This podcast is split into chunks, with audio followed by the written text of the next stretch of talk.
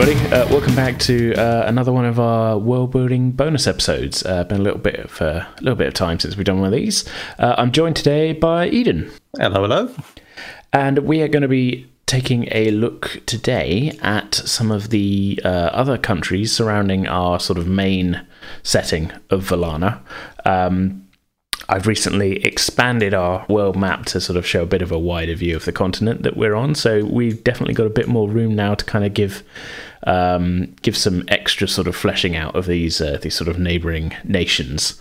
Um, and so I figured what we'd do today would just sort of keep it fairly vague because most of them are just uh, blobs of land masses on a map at the moment. Just give a little bit of a flavour, um, sort of a taster of the flavour of each of them, maybe sort of so we've got a vague idea of what's going on in the in the surrounding area.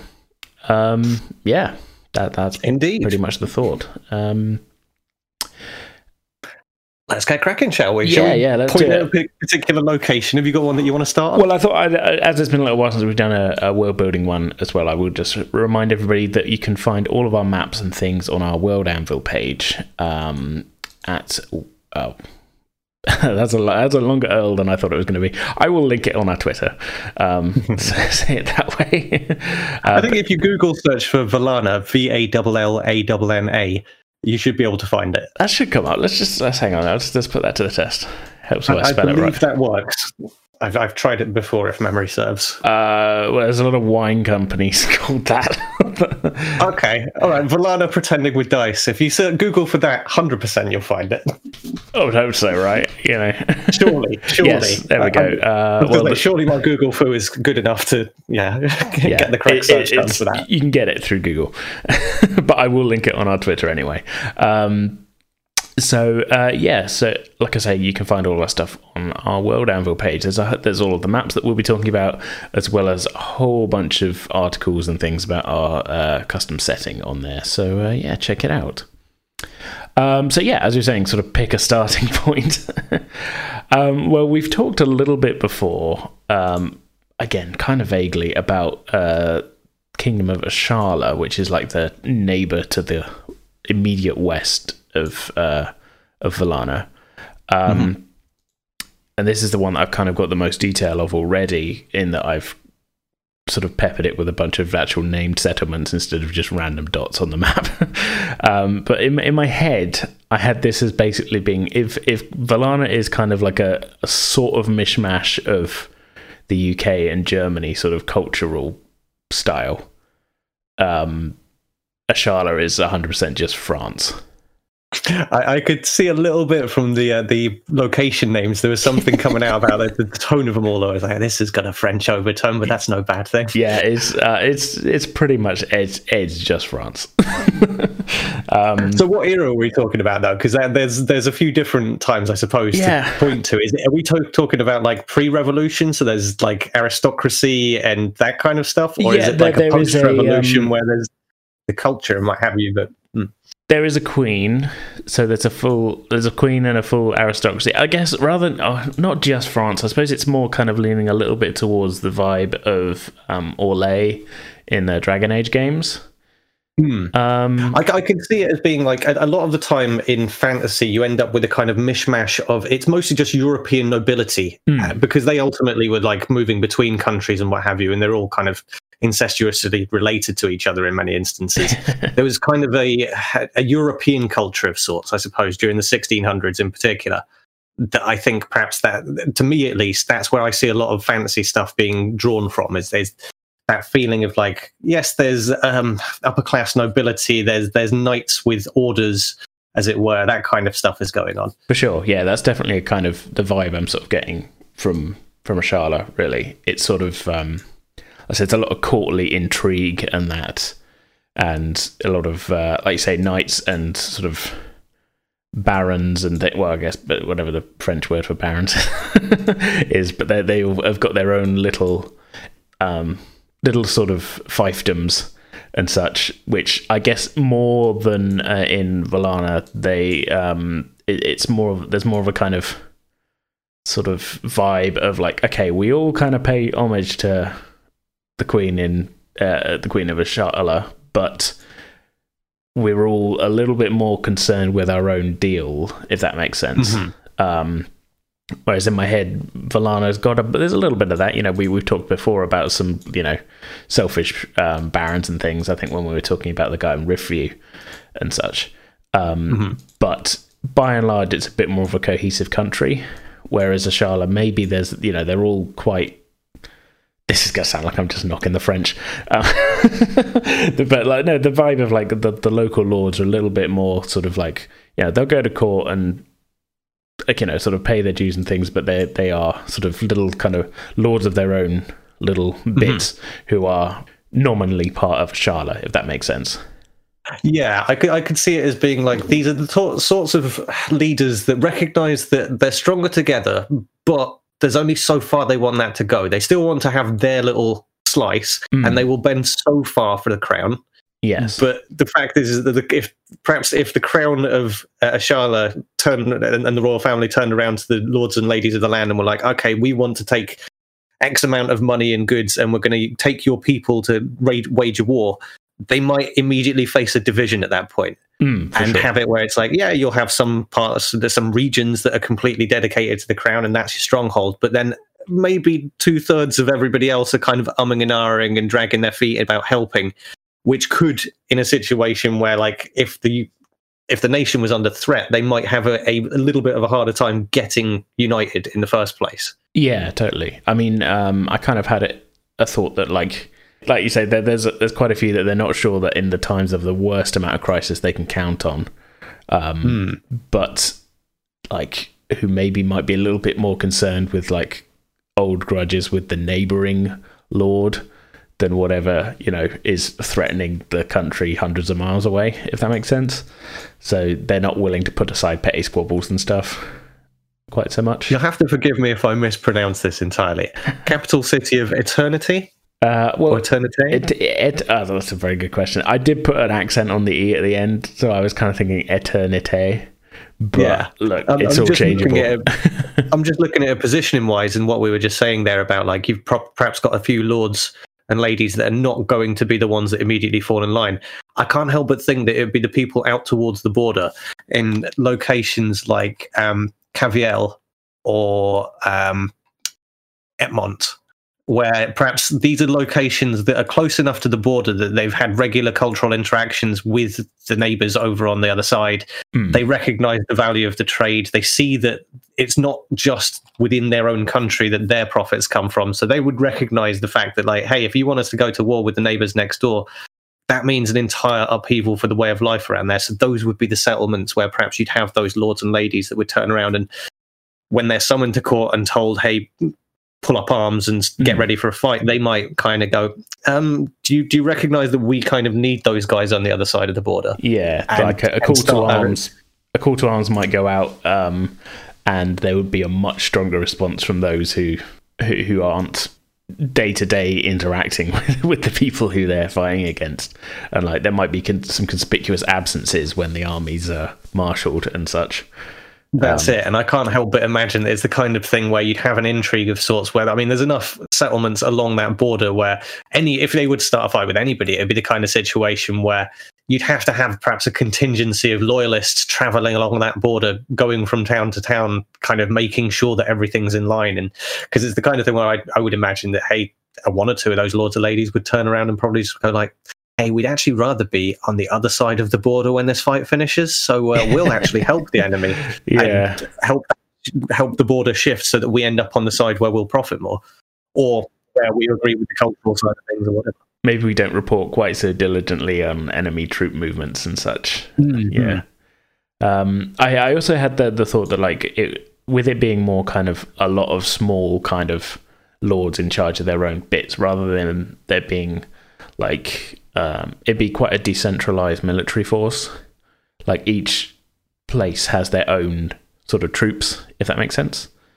Yeah, that's why Um, that's why I think that's immediately where my mind was going with that sense of like perhaps a royal guard or a contingency from the capital would have to be there as sort of like they they would have to go from place to place with their limited numbers, but perhaps better training, Hmm. and roll up and kind of be like, look, remember that you're under our flag, and we're the guys that will roll up if you actually try and fight us. And here's a reminder of what we're capable of. yeah, One of our men will take twenty of yours, so fall in line. yeah, yeah. I, I like I like the vibe of that. Um, the other thing I think mainly to say about Ashala is that there is the kind of geographical division where the uh, nation is kind of almost split in the middle by the uh, western end of the Icebine mine, Mountains. Um, So I kind of thought that maybe there would be a kind of a sort of vibe of like there's the southern group who are maybe even less sort of not loyal because they you know they still consider themselves part of Ashala and like there's probably some that are you know very loyal but there is very much like maybe they're the neglected southern southern regions if that makes sense when it comes to attention from the capital Yeah, it would strike me as the kind of thing where, like, in historical terms, perhaps you would have like a vassalized state or something, or at least historically, that's what it might have been. And perhaps in order to sort of, sort of shore up a little bit of um, political strength, you would marry off a member of the royal family to somebody down there, somebody that's a little bit down the chain. They'll never actually get to the throne, but it's a show of faith that, like, hey, look, you southern southerners are part of the fucking royalty. yeah We've got one of our family members down there married to one of yours. That's the proof, right?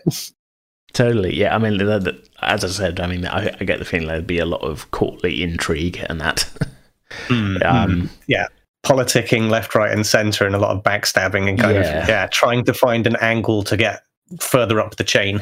Mm, a lot of like a lot of lips a lot of lip service not a lot being actually said Yeah. And as a result, and again, this just feeds back into that level of instability where it's sort of like push comes to shove and the entire country's under threat and they all recognize it. Yeah, they'll all actually fight together, but it's going to take actually being pushed right to the limit before they do that because everybody around them is a kind of a Littlefinger from Game of Thrones type thinker where it's like, I'm just waiting for the pieces on the board to be in the right position and boom, I'm going to move them with my checkmate my move. move yeah and But even maybe not, everybody's trying to move their checkmate and they've all got one piece.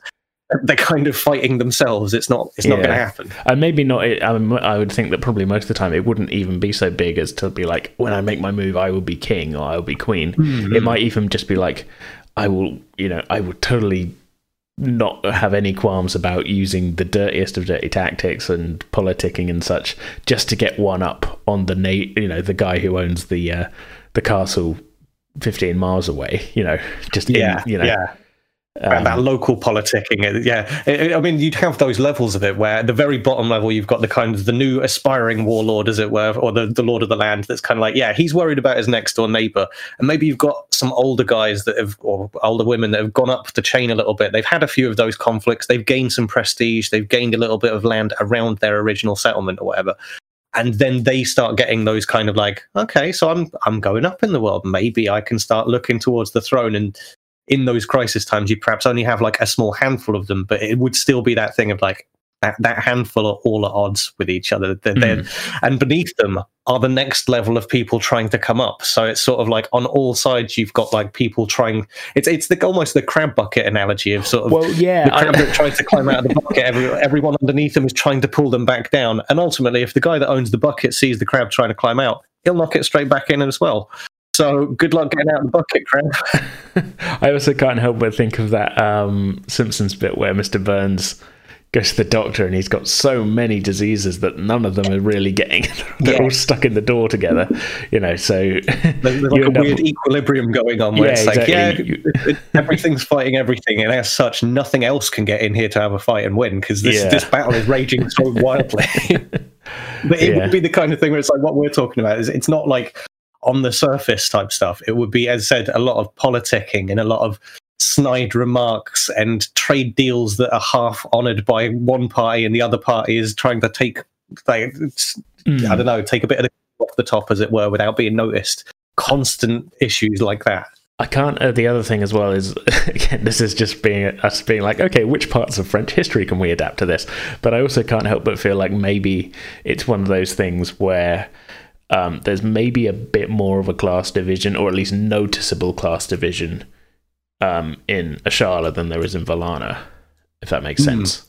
yeah, Valana seems like a fairly kind of like it's not necessarily run by the proletariat, but it's it's a workers. Oh no, there's definitely nobility and, and stuff, but there, there's an there's you know it's you're not likely to get stabbed to death by the uh, the Baron's guards for you know saying something wrong, if that makes sense. At least yeah, in most places.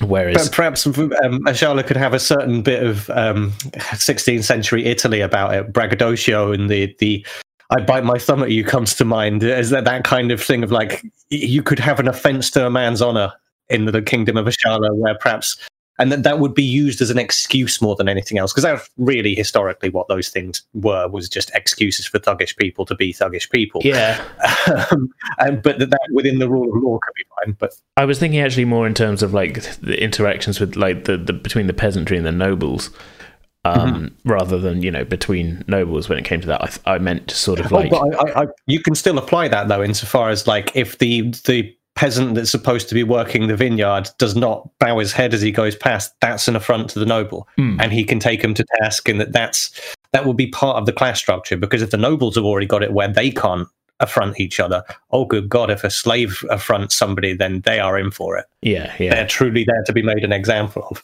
So maybe spinning on two, three hundred years in the future from our current setting, there might be some kind of revolution brewing. at some point. Um, not yet, though. Yeah. not not just yet, though. I don't want to have to put a lot of work into coming up with like a royal family and royal politics and everything, and then just we oh, run no. one campaign set in a, in Ashala, and all of a sudden they're bringing out the guillotines. You know.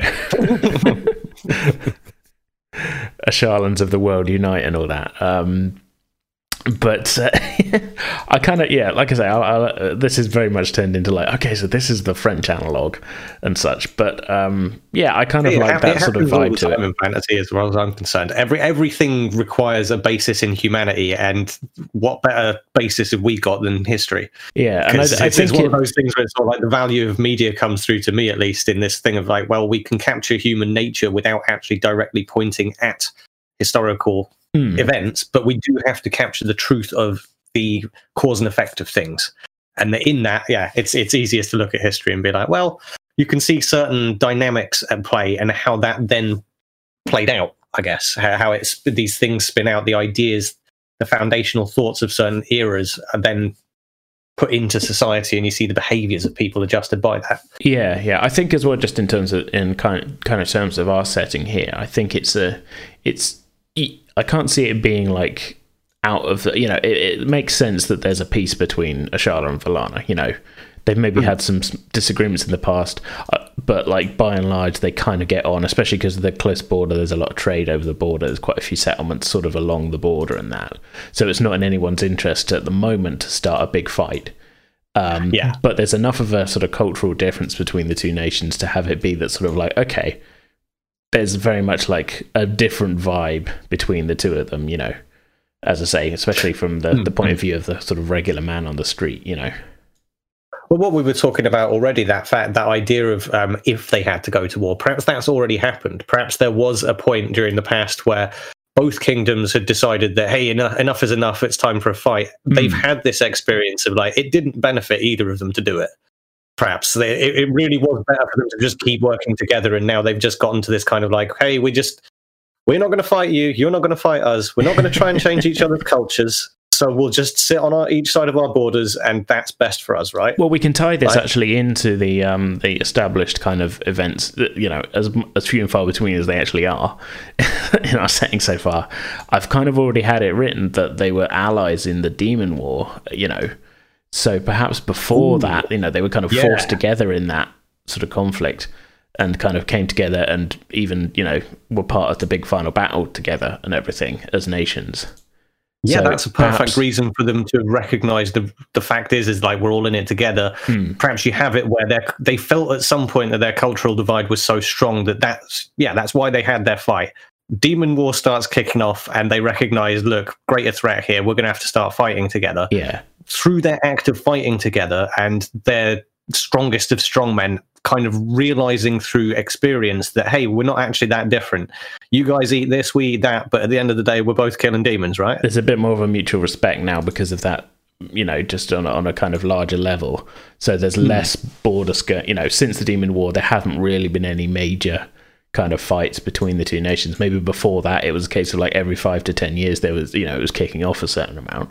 You know, in in varying scales. You know, yeah, sort of. so some, somebody somewhere along the border gets their knickers in a twist and decides that hey, for the for the honor of our kingdom, we're now going to kick off a fight. Yeah, yeah, we're going to march, even if it's just as much as like one person, you know, one little barony on the border decided, oh, I've had enough of those scheming Valanans over the border. We're gonna, I'm gonna take 500 of my men and we're going to invade Hogtrotter.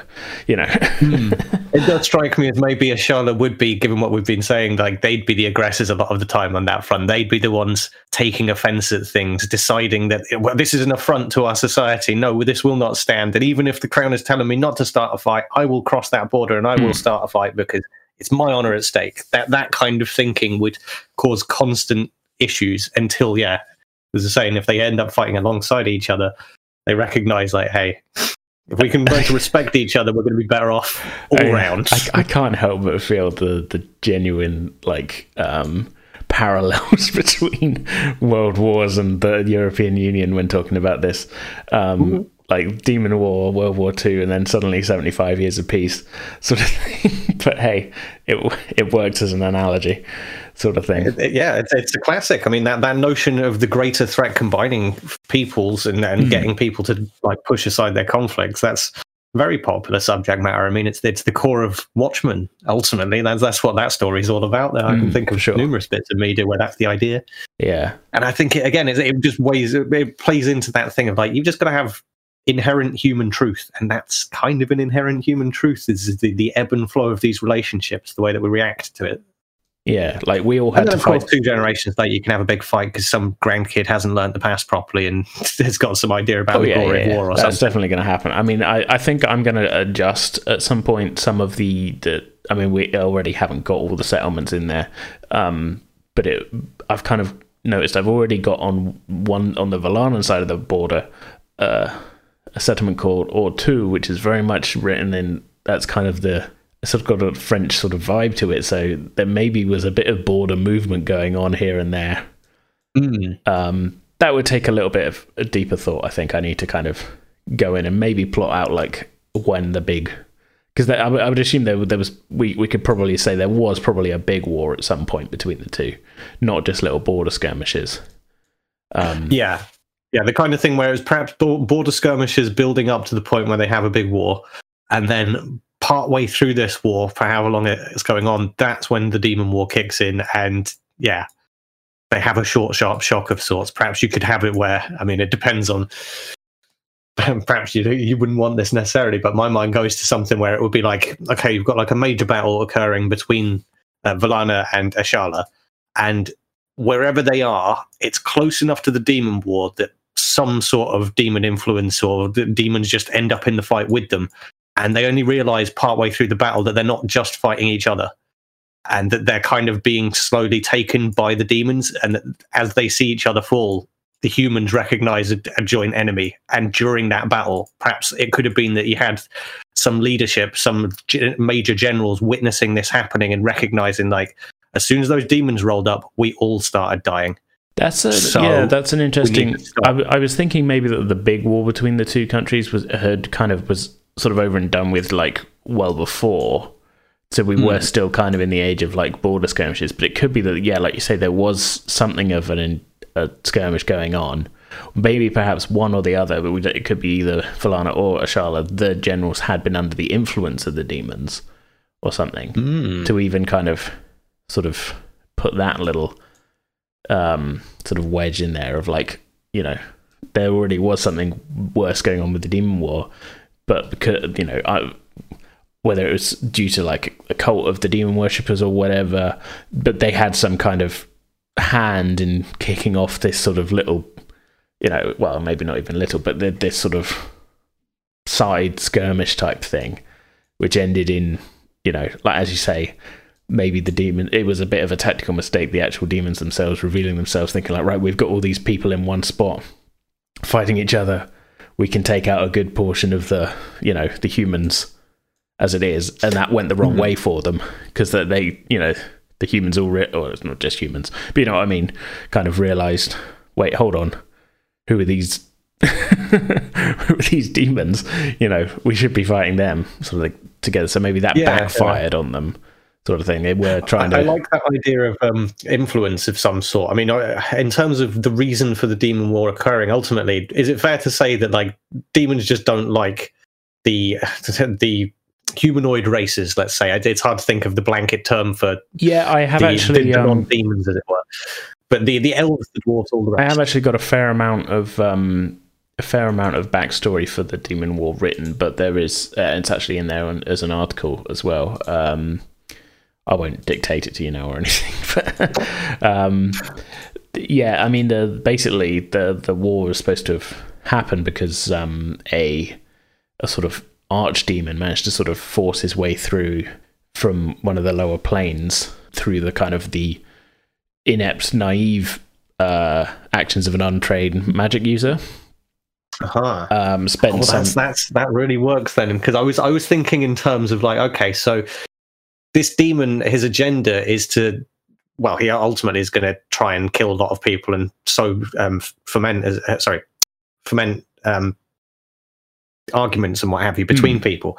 So you what you were saying about like you could have a cult that is following his orders to some Oh, extent yeah, no, definitely. I mean, I've got, I've got all this kind each of. side you could have an element of that where with this war we're talking about you you would have had potentially a general or two on each side is under the influence in some way shape or form and has been convinced that um in some way undermining the other generals around them on their side that would help them you Hmm. could have it where both sides in some way shape or form recognize that there is a plot within their ranks they initially point the finger at each other but then something comes to light where both sides find out that this cult is fa- effectively in both of their camps and that the cult is the true enemy and in recognizing this they can then actually weed out the bad actors and then point and go right we've been fooled.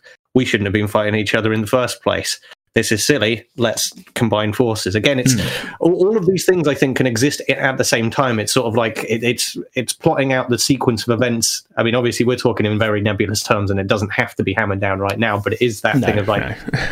the, the sequence of events of like trust, loss of trust, the gaining of information in order to sort of gain a clearer picture of what's actually happening, and then the reuni- you, sorry the u- reunification of those disparate nations to fight the great enemy.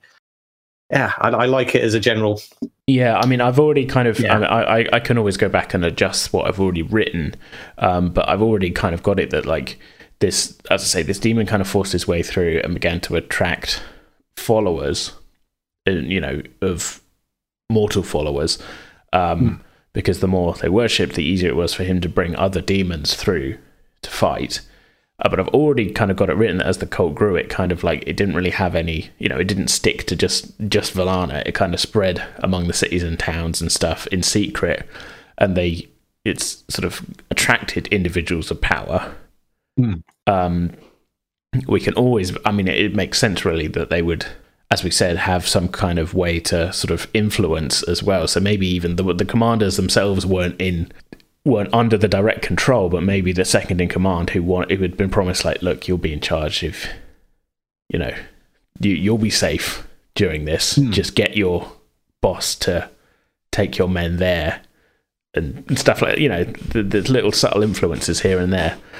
Yeah, yeah. I'm, I'm, I I was thinking in terms of like maybe maybe one or two at the highest levels on Hmm. on each side, where it's the kind of thing where it's like a high-ranking general can give an order and say these troops go here now, and if anybody turns around and goes why, they say I don't need to tell you that. I know why. I'm the general. You yeah, do it. Need to know basis. that's the kind of, um, position of power that just allows that kind of influence to become corrupted Hmm. and lack of accountability is ultimately the thing that will drive that kind of stuff so yeah Yeah, I'm, I'll link like- you. I'll link you to the Demon War article that I've written already at some point, because you can take a look. That's not really what we're doing today, but yeah, but yes. Uh, to to bring it back, then I, li- I like the idea that there's sort of that the Demon War was kind of a little bit of a once it was over, a bit of a sort of peacemaking event between the two nations, really. Mm-hmm. It's um, I could see that at that point, maybe they'd have a, a, brief period of like cultural exchange festivals and stuff before slowly but surely they kind of get bored of actually doing mm. other people's cultural stuff and they just return to trading again. And yeah, occasionally, maybe once a year, a handful of people go to each other's villages and remember what they used to do in that, that one good summer when the fight was over. Yeah. But yeah, beyond that, they would sort of fade back away and go back to normalcy because I mean, humanity being humanity, I'm sure there was a fair share of um, you know, in the, the wake and even during the war, there's a fair share of genetic material swapped between the two nations. Um, oh yeah. uh, we'll, we'll, we'll leave it at that, I think. that, but yeah, it's um, I, I, like that kind of vibe there. That it's sort of They're, they they sort of were once maybe a little bit at each other's throats, but because of this um horrific event, they're now sort of maybe not in an alliance still, you know, but they're sort of declared as in civilization terms, they're hmm. declared as friends, sort of thing. Like you say, a little bit of a skirmish here and there, but generally nothing on a governmental scale, sort of thing. Um, should we move on and look at because uh, we've got quite a few, uh, quite a few other ones. Obviously, none of them as fleshed out as Ashala, but um, I think mm-hmm. just to take a look at some of the other, the one other smaller uh, um, other nations surrounding. Um, the one I want to look at first is I kind of had this cool idea. I say cool idea. I totally sort of almost ripped off uh, the Kingdom of Lancre from uh, uh, Discworld. But we're all standing on the shoulders of giants. There's yeah, nothing new exactly. in the world. but I thought it would be fun to kind of have like a quite small nation just sort of tucked away, kind of surrounded by mountains uh, so, just south of the Icebind Mountains to the uh, east of Ashala is a small uh, country called. Uh, again, all these names can be changed. This is just like what my brain spat out at the time. Um, the Kingdom of Aphalia, which again, I probably should Google all these names to make sure they don't mean something awful in some other language. Um, uh, it turns out it's a brand of spring water from well, yeah. know, Nairobi or something. As, as, we already dis- discovered, there's a lot of wine companies called Valana. Um, mm-hmm. I don't want this to turn out to be some kind of like um, brony fanfic or something. oh no, it's okay. No, we're gonna need to. Uh, Definitely going to need to rename that. Why? What is it? it is, what have you found? It seems to be. I don't want to click on that because it's all a lot of porn. Oh, sites. you've got me needing to Google this yeah. now. This is you, you've. Oh yeah. we'll come up with another name. I think. Um, oh, oh, well, okay. That's that's an interesting search. Yeah, yeah. Um, Kids, don't don't look on Google for that one. Don't look on Google for that one. Adults with curiosity, look on Google for that one, and then perhaps not click the links. i am not join. I'm joining you on that one because I'm not clicking any adult. Yeah, doesn't look good. For, for, full disclosure, these are adult websites, but they're of the brand and sort that you would not click on, even if you were looking for such things. Because, yeah, yeah, yeah. They look very dodgy. Yeah, maybe we, uh, maybe we'll. Uh we'll rename that one. But um, I, I'll try not to have the the dodginess of that influence my thoughts on what the culture of this place could be. well, based on the uh, you know the Shadowrun game you ran for us, I know that's well, definitely yeah, a, uh, an option. I've got a level, level of seediness about me. I'll be honest. I, I, can go there. But... um, we'll do another. I'll come up with another name for that, and we'll call it something else. But um, basically, I had this idea. You know, it's maybe only 40, 50 miles across, if that just kind of tucked away in between the big mountain range and like a smaller range. And it's kind of, uh, I mean, as you pointed out, we were looking at the map before we started recording. It's kind of quite well defended by natural features. Hmm. So I kind of, I, I thought it would maybe be a little bit sort of insular in that, like, they're quite confident that they're not going to come under any attack really that they can't, you know, fend off. And they're only little anyway, so who would want to really go for them. to they're hmm. maybe a little bit kind of um, maybe a little bit of complacency, if that makes sense. Yeah, I could see them being quite a relaxed place. It'd be the kind of place culturally where you wouldn't necessarily have a, a need for military build-up at any point. So perhaps it could be a little bit more scholarly there, mm. or at the very least, just not like you wouldn't have conscription necessarily. You'd have people that want to be soldiers, yeah. and they're the well, ones because it's so that. small as well. There's not really, you know, there's not really enough people maybe living there to have like a big standing army or anything. There's probably mm. a hmm. few forts, like you know, just on like the key the key points, but you know they're they're sort of like I say maybe confident in their ability to defend themselves, and as a result, everybody else who isn't involved in that is uh, you know free to kind of pursue other things if that makes sense. Yeah, yeah. No, as we, as we were saying um, again just before we were recording, I, I, was looking at this and seeing right. We've got the the mountains to the north and to the south to some extent.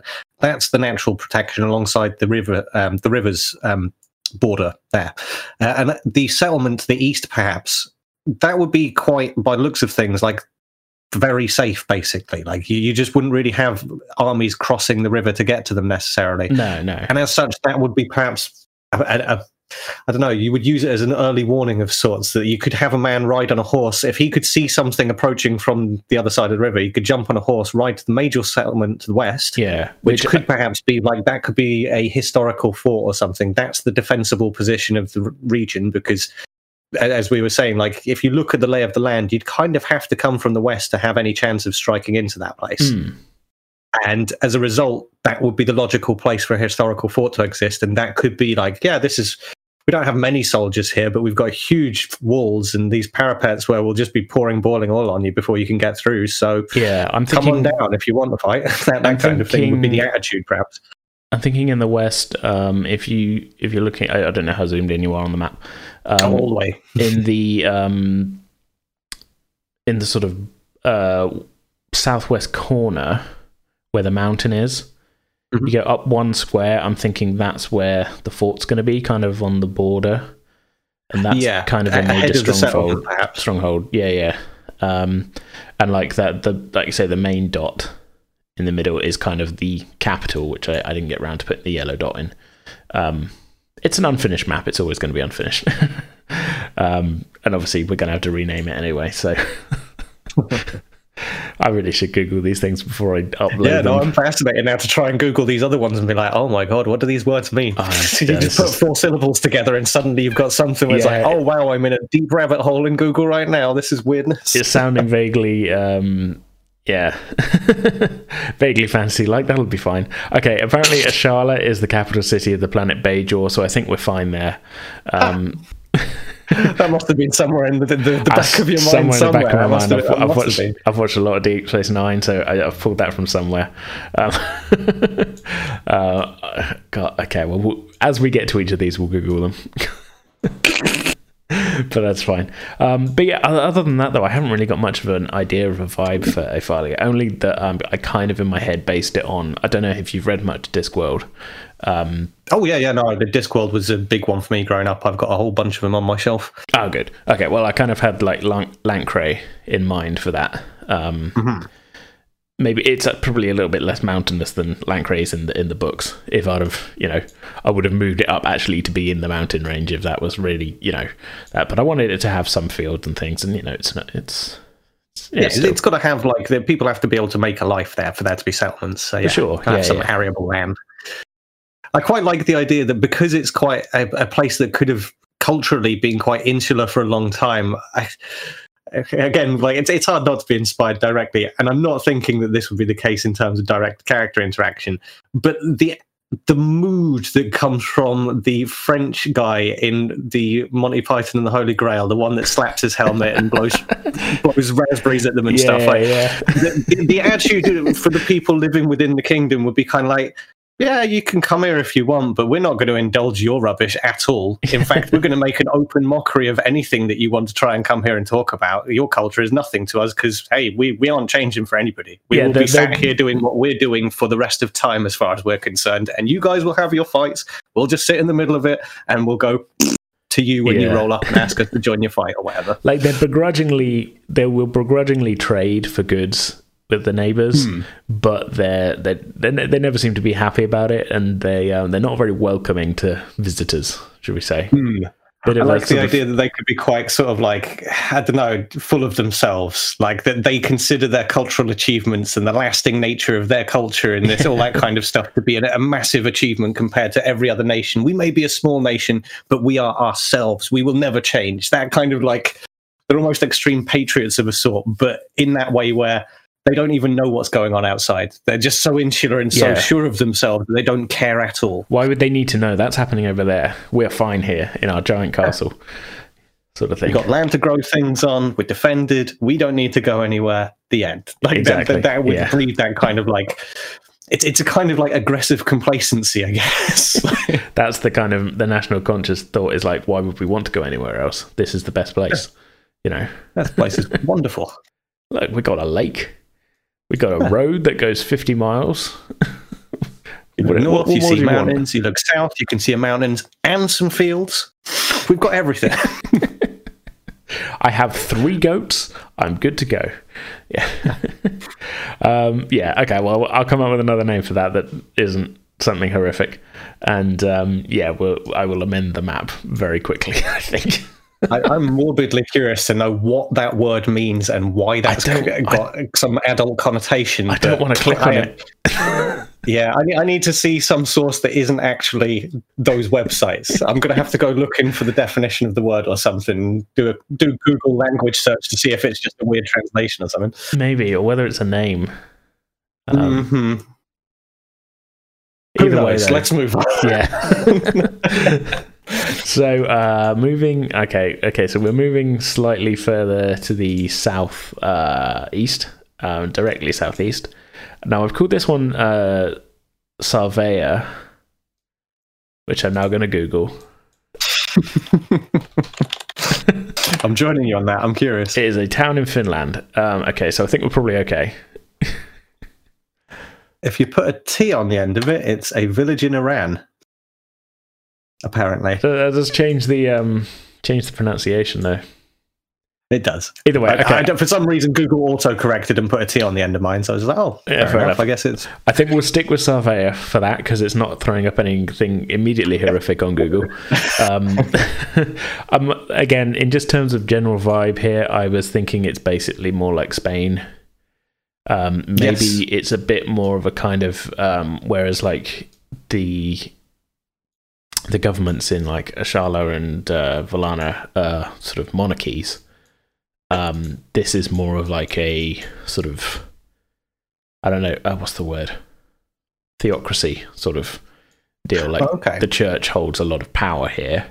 There might be like a nominal sort of council of um, you know high council of the country, but they really just do what the church says, Mhm. sort of thing. Um, How far, how far gone are we talking, and what? I mean, if we're talking about direct inspiration from, from Spain, how close to Inquisition times are we? don't think we're that's, quite that's what there. the most Um, crazy, interesting intrigue can come in terms of like. Again, it's another one of those things that a lot of fantasy settings take a massive amount of inspiration from. Is the the religious inquisitor, the the fervent believer that is out on their religious quest and will self-flagellate and will proselytize and will go around with a gang of people dispensing quote unquote justice to the non-believers. Well, th- this is a question, isn't it? Um, how far do we want to take it with this one? Do we want it to be mostly a peaceful land, or do we want it to be a place where there's something of an inquisition going on, or is it currently? Because remember, we're on like a timeline here.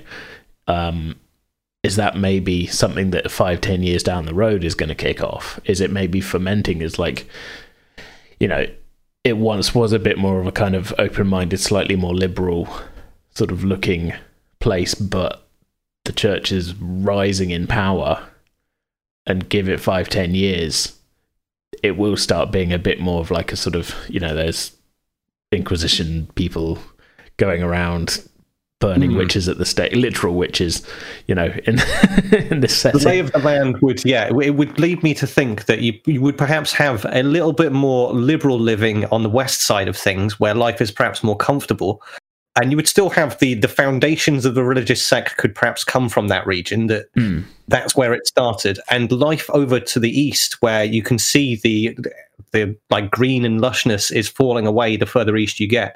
Perhaps that would be where the religion of the, this place could have become harder because Yeah. of the necessity of like we have to start enforcing ways of life. And historically speaking religion's really served as a kind of social control. Don't eat pork because right now pork is diseased and that means we've, we've all got a problem. Don't do this do do that. Follow Hmm. these rules because that's what's going to get you through life. And that that would be where an inquisitus type hardline element could build up over time. That perhaps that settlement into the southeast, um, the the one furthest southeast, Yep. perhaps that could be a stronghold of sorts where a few centuries past, perhaps things were a little bit easier there. The, the the lushness of the land was better, and that you could have an easier life. But over time, things have gotten harder, and that in order to cope with this, the society's gotten stricter. The religious side of things has, in turn, kind of ramped up its strictness, and it could be getting to a point where now things are starting to overflow into going too far, being too heavy handed, and that a sect that is born out of this one area could kind of explode and take over the slightly weaker liberal side of that religious sect Mm. and then spread out towards the west and then eventually line sort of. give- given maybe a yeah. hundred years or something for this influence to spread a couple of generations of inquisitors moving slowly across the country and having their influence felt that eventually you could get to this point of like yeah that's where the authoritarian sur- Sarvea becomes a thing but in this era perhaps it could be that the the roots are there in that eastern settlement Yeah, but it's yeah. not started to spread yet you could have it The western where side is still a bit more, you know, cu- culturally is a little bit closer to the the other nations we've talked about, like Ashala and Valana, because you know, like, as you say, they've got they've got green fields, they've got forests, they've got you know, they've got it quite good.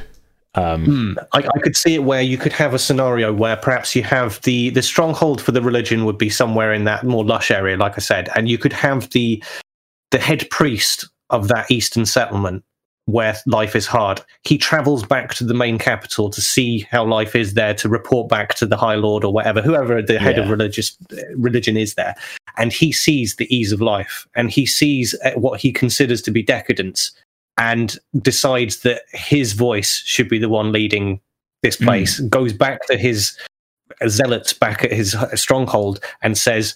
The religion is falling. We must Yeah. take control, and Day then of- you would have him kind of sending out groups of people to be like, okay, this settlement, that settlement, and that settlement. There the is priests in charge in of the those, West sort of those thing. We guys, must- yeah, they, they yeah. are heretics. We must destroy them, supplant them, and you will take my word to these places and use your might to make right. Mm, And then that would, yeah, spread out slowly but surely until, I mean, it would, we're talking about the span of like perhaps a century or even two. It would get to a point, I would think, where if they maintained power, a group like that would draw the ire of another nation. mm, for sure. I mean, it's it's a funny one to think that with what we've said about um, the kingdom that will be renamed quite soon, as I will refer to it right now. Well, they would maybe be in an easy, well, not easy, but like they would be a, a natural first target. Exactly, sort of and that you would have it where you've got this long established history in that country where the religious police roll up on the, their doorstep and say you're heretics, and they go. Go away! You can't come in. You're, we, we're not listening to what you're saying. You come here a hundred times, and we always listen Yeah. to your rubbish and shoo you off.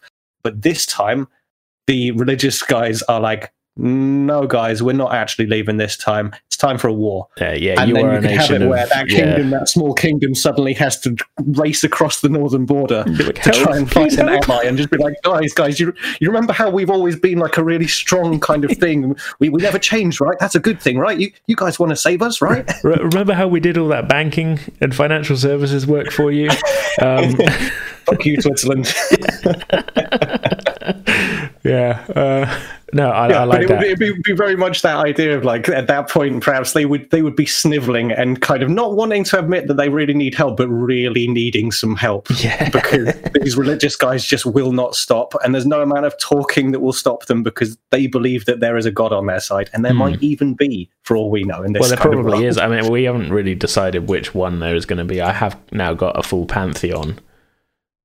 Um, I mean, we don't have to decide this now. This is just a sort of vague. Um, Oh yeah, I need to. I, I need to sit and do some reading. You've done a lot more writing than I've uh, I've gotten. to. Yes, I'll be I've, I kind of have, I've sort of gone a little bit ahead, but um, yeah, I don't know. We'll, we'll we'll have a think on that, but um, But I do like that as an idea, though. It's like there, there's a kind of. Uh, I don't know. A, It's like a critical powder keg, mass religious yeah. fervor that will eventually cause a problem. but I, I I also like the idea that um, we're kind of they're very closely, you know, they're rapidly approaching the kind of powder keg sort of moment. Hmm. You know, it's maybe only a decade away before things start sort of really kind of like a bit of a wave of you know the, the kind of uh, self self-appointed cleansing inquisitors or whatever really start exerting their power and declaring the the Western states need you know need their ministrations and such. Mm. Um, it might start out where, like, you you have the rumbles of rumors of traders traveling down to that settlement yeah. in the southeast and coming back with stories of like, oh, you when you go to that place, you don't take a foot out of line. Yeah, maybe that's you that's the state of it. You pray to the people and you do your religious things and you make sure it's seen that you're doing this. And then perhaps they come home and they're like, oh my god, I'm so so glad I'm back in the capital. Yeah. It's so much more relaxed here. Like and it's the, that kind of talk again that would build up that resentment because the same conversation would go back the other way, where the traders from the east would perhaps go back home and be like, "Good God, you should see the way they live over there. It's disgusting. Hmm. We we we strive and do what we must and follow the rules over here, and they're over there flaunting the rules. And that on on all sides, you've got like the the social side of things, the religious side of things. Politics would spin out from there. It's it's that slow building up of resentment where there would hmm. almost be sort of two nations yeah. in terms of culture, but under one umbrella, and a civil war of sorts would be bred out of that. But yeah, so that's yeah. kind of the state of it at the moment. Is that the rumors are flying? Like, okay, if you go there, make sure don't. Oh, I know you're a follower of this god. Hide your symbols. I know, I know that's against your thing, mm-hmm. but trust me, you don't want the trouble. You know, uh, that's kind of the state of it now, sort of thing. So five, ten years down the line, that's when things are really going to start. Uh, being a little bit tricky. yeah, so, yeah. The, the, day when that that high lord or whatever the, the high priest comes home and he's like, right, I've seen the disgusting things they do. I'm drawing a line today. Hmm. That would be the kind of thing where it's like, oh, the trader that's at the gate that day that didn't cover up his symbols, he got killed. And the day before that, there was a guy that they kind of slapped on the wrist and told him no. But there's just a day where the powder keg explodes, and that's hmm. it. It's the, the line is drawn, and from that point onwards, that settlement in the east is kind of like spreading a, a, a terrible influence of sorts through that religion. Yeah, yeah. Okay, well, I think uh, there's a lot. I feel like we could do a whole extra episode where we come up with. I mean, we could probably do a whole extra episode for each of these, you know, nations. Oh, but yeah. to, just to in the in the name of carrying on, um, let's take a look at their neighbours to the south, uh, who I've called uh, Scythia, which I'm going to Google. That's close to a certain adult, adult actress's name. I'll Look, be real with you. Everything is off the top of my head. uh, a lady with a specialty. I'm sure some listener out there knows what I'm talking about. look, look, we all know who you're talking about. Hey, we're. I think this is just. Uh, I don't know. This is rated T for teen. We're, we're not in the everybody realm right right here as far as ESRB ratings go. um, but okay, no, but uh, Google isn't spitting out anything um, terrible. So, in fact, there's actually a World of Warcraft character called that. Oh, oh that no, that is just somebody's World of Warcraft character. Okay. That's fine. Forget. That's fine. but no, that, that, that's okay. So we're going to keep that name because yeah, it has a vaguely. And I know you've been playing Assassin's Creed Odyssey. It has a vaguely Greek Greek, Greek. vibe to it, and this is this was my Greek an, Greek analog, uh, Scythia. Um, so uh, in terms of like keeping things rolling along, I had the idea that it's basically a collection of city states, sort of thing. Mm-hmm. Um, I didn't have any thought other than that than like I should put the one here that's kind of vaguely Greek because I've also been playing Assassin's Creed Odyssey. um, there's a lot of islands yeah, there. We can put. I, I want to steer away from being like, yeah, let's make it Greek. Let's let's come up with something unique about this place. Then, so there's city states. Yeah. What can make them? Um, maybe each one. Mind. Like, okay, what, are the configurations of humanity that are possible? Here, here's a, here's an idea. Then here's an idea. Um, so we, have got their neighbours to the north, uh, Sarvea, who are uh, you know on the board, you know, on the beginnings of like a religious sort of revolution of sorts. Maybe mm-hmm. each of the city states here is sort of they kind of model themselves after worship of one particular god each or something. Yes, and they perhaps they have their own pantheon compared to the other surrounding nations, and that could be the thing that sort of makes them distinct. Is and and within that you could have specializations. Yes, where if each settlement is particularly kind of devoted to a, a way of life to worship a particular god, you could have it where this is the city of learning, this is hmm. the city of agriculture, this, this is, is, the, city, city of, the, of, warfare, the traders, this is the the warlike the war, well, not warfare, but warriors, you know, that kind of thing. Yeah. Um, Yeah. So then you have got you do end up with your Sparta analog and your Athens analog, and But perhaps within that, they could be less at each other's necks, as it were. They simply recognize that, as far as their nation is concerned, that it is the correct and right way to do things, that each place should be specialized, and that we shouldn't try and, like, individuals from each of these specializations will have to travel from location to location, and we will have to work together because there has to be a unity within these things. But by having very focused specializations, they get further as far as they're concerned. Yeah, they so- can learn more through that focusing. So the uh, I'm thinking um, the the most sort of northwest city there is maybe mostly gods of trade, gods of agriculture and such. You know, um, good trade, good fortune. You know that that kind of thing. That's Yeah, sort of like their I- major things there because they're so close to Ashala and they're in Well, on I'm looking at the lay of the land, sorry, and I'm just thinking in terms of that, um, the agriculture, perhaps it could be that where they're connected by the river, you could have it where it would make sense to have the the farmlands away from the border because you need your Mm. bread basket to be protected. So perhaps the the settlement to the south and perhaps some of those islands there could be very fertile land, and that that riverway up to that northern settlement you could have that southern place that's the specialized towards like this is the breadbasket of the nation Hmm. and then you have them travel their goods up that riverway up to the trading settlement and you can see it's kind of right on the northern border there but if you went from that trading settlement and followed the river around to the east you'd be able to get over to the furthest east eastern settlement yeah, or one yeah. of the furthest eastern settlements and then kind of that that trade network would make sense i suppose Yeah.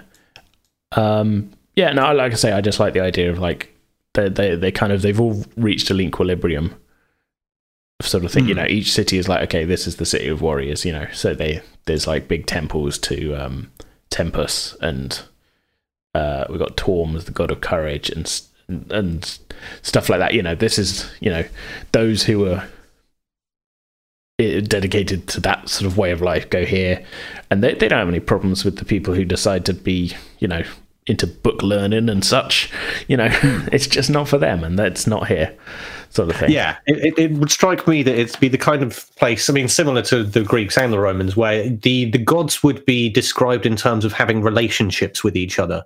And the, the relationships between the gods would reflect the ways that they, the humans, can get along with each other. That in the in the city of trade, perhaps you have a stronghold like there's a farmers guild like there, there's Mm. there is a minor temple to the farming gods because they have a relationship with the trading gods. This isn't their place but they have a relationship so there's a reason for there to be a temple there. Yeah yeah. And that could be the place where the the decisions that like these settlements how that how they interact would be in these temples. Hmm. decisions made by kind of religious organizers of sorts that would liaise with the traders and what have you if, i mean ultimately the religious leader uh, the the trade god's religious leader would be a trader presumably. The the the god of war's representative would be the greatest general of the land. Yeah yeah definitely. And within that you have a political structure but it's framed within the the the gods so like the, the the sort of maybe council of the nation rather than Hmm. there being like a king or maybe there is a king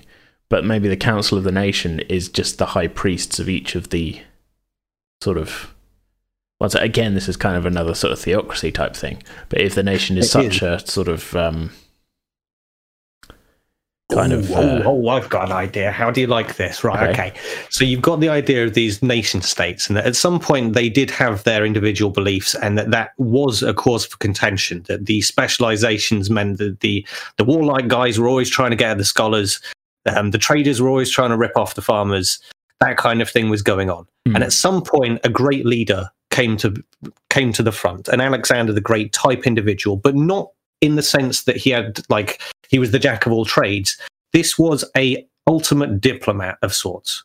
This was somebody that recognized that if we if each of these nation states within the, the grand nation of Scythia, well maybe his name was say yeah, and and he came he traveled the land going from place to place speaking of the relationships between these gods and what they should be and that in time his representation or his his kind of the way that the people came to see him could have been the arbiter of another god, a god that they didn't know about yet, that was the unifier, Hmm. the one that brought them all together, that was not necessarily the Zeus, not the one that birthed the rest of them, but the god that came in and saw what their brothers and sisters were doing and said, Enough, we're brothers and sisters, we are a family, and that's what our nation should be. Yeah. and that that story on a on a kind of basic worker level uh, allows your soldier to understand why he shouldn't fight the scholar. Hmm. allows your trader to understand why he shouldn't rip off the merchant because they are together and it's the people outside the borders that are not under their god's worship and what have you. They are the ones that they should be fo- focusing that kind of aggression towards and that that would be a kind of a- an era of unification I like and it. that I like it. a new god was crowned at that point after a fashion, or they they represented that this individual, you are something. Or unity as a whole, that. sort of. Yeah. So he brought the nation. Yeah, I like. I like that idea. Like you say, maybe that. Yeah, which is in a, in a then- sense kind of what happened, sort of with Greece a little bit. Well, that's it, and that's where why Alexander the Great comes to mind. But I think removing the militaristic aspect makes it more interesting in this. Yeah, way of yeah, like he- the power of his words was such that everybody around them recognized the value of it, and that there could be a kind of like the the way that that sector of religion has now come to be part of this area would be that all cities have a temple to that particular god Hmm. because all cities rep- recognize that it is that god that unifies them. He's not above anybody else. He or she is not above anybody else but that is the one that unifies them so it has a place everywhere Well, and it's Here's the rub as well. that would Maybe be like the arbiter of decisions and stuff. That that group, that sect, as it were, would be okay. We've got the merchants and the traders having an argument. That sect rolls in to be, hey, we're the peacemakers. We're going to find the middle ground for this. We're going to arbitrate this argument, and we're going to do it in such a way that we're all going to keep stay together at the end of this. No way will we have a fight because we're here to keep the peace. Here- here's the rub as well. Maybe even though all these other gods are real, maybe that one is made up.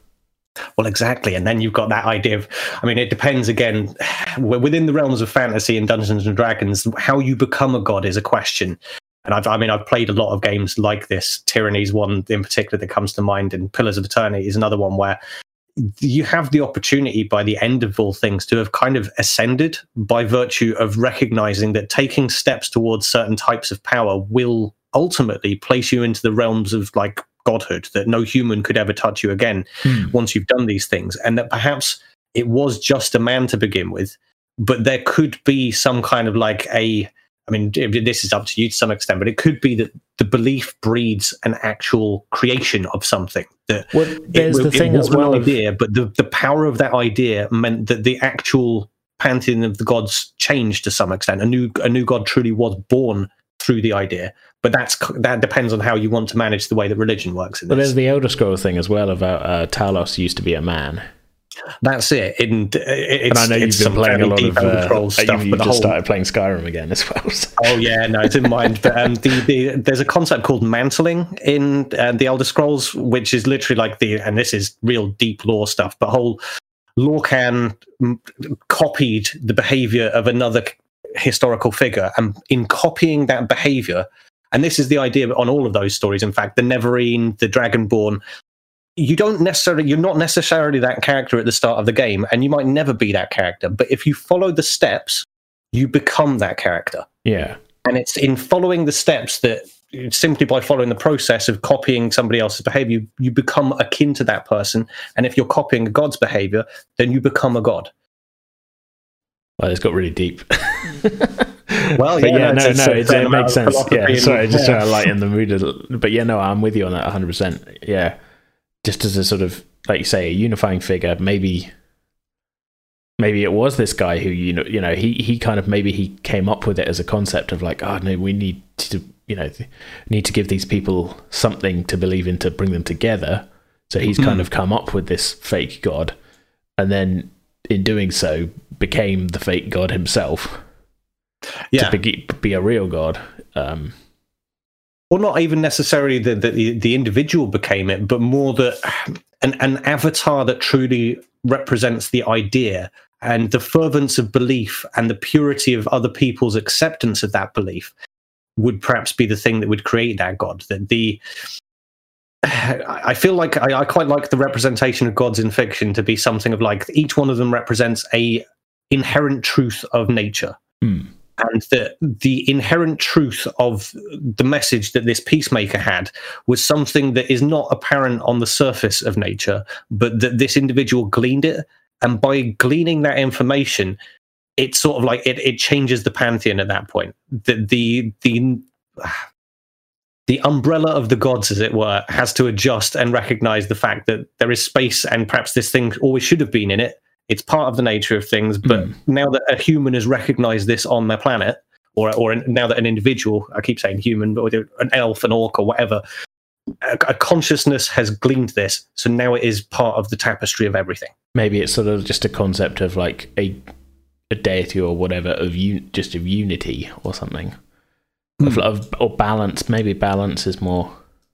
Well, balance and unity. The yeah. the um, oneness, the wholeness. There, there, there's like uh, in all of these things, when you come to, to use words to describe godlike figures, you have to have lots of sort of like analogies and similes for what they represent because you can't have like the god of farming. Well, farming's a pretty broad concept. I guess he's in charge of rain because that's part of the deal. Is he?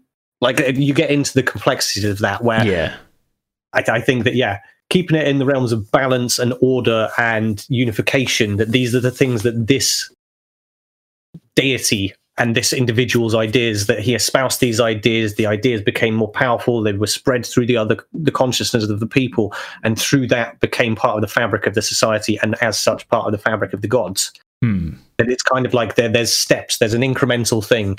And it's ultimately like it's a messiah figure of sorts. It's hard not to think of a Jesus type thing where it's sort of like, well, he would have his disciples that he he gives his strongest ideas to, and then they go out and espouse those ideas.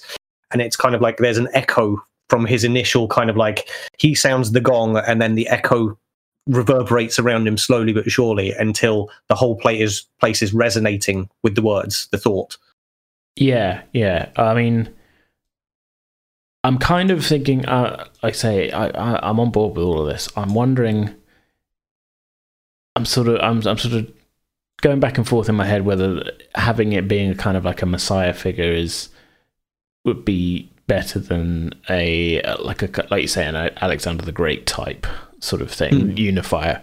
I, th- I, think there's a lot of. Um, do we want to have it be because then we've got a couple of very religious nations right next to each other or do we want it to be one that is, you know, this uh, Scythia is, you know, that is mainly its main feature is that its cities are kind of dedicated to, you know, gods of different flavors, but it was unified under someone who was not quite as, uh, I don't know, not um, not necessarily of the priesthood sort of thing, if that makes sense. Yeah, I I kind of like the idea that it would be a a great figure that doesn't become a god. It is a human, mm. and that his words and the the way that he gets or got people to kind of actually buy into what he was saying was the fact that he truly lived by it. That when push came to shove, this was an individual who maintained his sort of piety, as I said, after a fashion. He never took power. He never wanted power. He was offered it by people when they recognized that his words meant something. And instead, he said, No, you know what you're good at. I know what I'm good at. I will found an arbiters guild of, sorts, and that I will serve this new god that I I feel exists, and that that it would be the argument of whether there actually are or aren't deities directly influencing the society. I feel could be one that's sort of plucked away because the usefulness of the stories on a human level and the way that they would allow different sectors of society to interact with each other would be the ultimate thing and that it doesn't matter whether or not he even knows that there's a god or not him saying this perhaps as an individual it's the kind of thing where uh, within like historical religious thinking there were religious scientists who had to acknowledge the fact that god existed within their text but at the same time were working in such ways where it was like deep down they really knew that, that they weren't actually believers. Yeah, yeah. to think the things is... they thought they were kind of trying to steer around it, and that this would be a factor of like maybe this guy knew that look, everybody truly believes all this stuff about the gods and everything, and I've got to frame my ideas within what they can actually get on board with. So I'll tell them this is the idea of a deity. I'll tell them that this is a godly thing that we should all be together. And whether he believed it or not was not the point. Mm. The, the the power of the story was the important part. Yeah, and that he stuck with that and never fell to temptation in terms of like this was an individual that at some point would have been offered wealth and a comfortable life, and instead he continued to just go from settlement to settlement, making sure that rights were wronged and that different groups were actually starting to get along with each other and rooting out the seeds of dissent to make sure that the nation could actually work together as one unified, unified but disparate kind of thing. Like Mm. that, that, that's interesting thing that I think that we've come up with here is that each city would have a very distinct feeling to it, but then you might walk into one quarter of it and feel like you'd gone to one of the other cities on the other side of the continent because yeah, yeah. the quarter where the temple for that place is. And hey, yeah, they, they try and live life a little bit closer to what their hometown is like, but they also recognize they're in this place. So there's a weird mishmash. It's almost, you'd walk into Chinatown after a fashion Yeah, and feel like, okay, so this is like the other side of the country, but it's here. And I can see elements of what's local here, but I can also see a hell of a lot of what's over there. yeah. No, I like that. I think it works. Um, obviously, there's a lot more we can flesh out with that. Everything, and again, as with all of these, um, we don't have place names. We don't have, you know, we don't have a governing. You know, how many characters, if that makes sense at this point. Um, Oh yeah, and timescale for what we just said, like this isn't necessarily contemporary to anything that's Oh no, gone no, on. no. I, I think with the, anything I think in the case of this, this has been they've been pretty much unified probably for several centuries at this point. yeah, I think that would make sense, and that that would make sense for there to be these established guilds, a very cemented kind of way of life. Hmm. And ultimately, that thing of having two nations with strong religious ideas right next to each other, in particular, Scythia, where which would be very united were a war to come, versus Sarvea, where you might have it where the people in the West that had been living comfortable lives, where they've fallen under the thumb of these hardline religious people for maybe a generation or two, there's going to be some fermented kind of like resentment towards that that's going to cause problems when the religious police say, hey, go and fight those people to the south. Maybe they go, hey guys to the south we, we don't actually believe what these religious guys say anymore can we can we start believing what you think now because you guys seem to have it figured out Yeah, no, I like that. There's definitely there's there's room there for potential future conflict and everything, and it's uh, it's good. I like it. Um, should we move uh, further east to uh, Onus, which indeed um, I think actually is you know, that works out well as onus is something that is one's duty or responsibility. So I'm thinking this is. I mean, you, you'd you'd said again before we started recording this is quite a hard land, and we had in Yes. mind the idea that this is something of a sort of autocratic kind of um, authoritarian sort of society. So I had an I, I kind of had an idea that maybe this was a society of everyone here is a warrior, um, not not necessarily a warrior, but everybody has to know how to fight. Everybody has to know how to protect themselves, just because of all of basically most of the geography of this nation is is defined by its sort of uh, being the kind of southern wash of the Auric wastes from up north. So it yeah, sees that, a lot break of in the mountains. Yeah. it, it looks. It, it's almost like the break in the mountains has allowed the wind to just slowly drag bits of the wastes down onto Onus. Yeah. So maybe over the course of the last couple of thousand years, um, like Onus used to be this green, like you could the, the bottom green tip of it is still as the country used to completely be. And just it's just slowly encroached further south. Every year there's a little bit less green.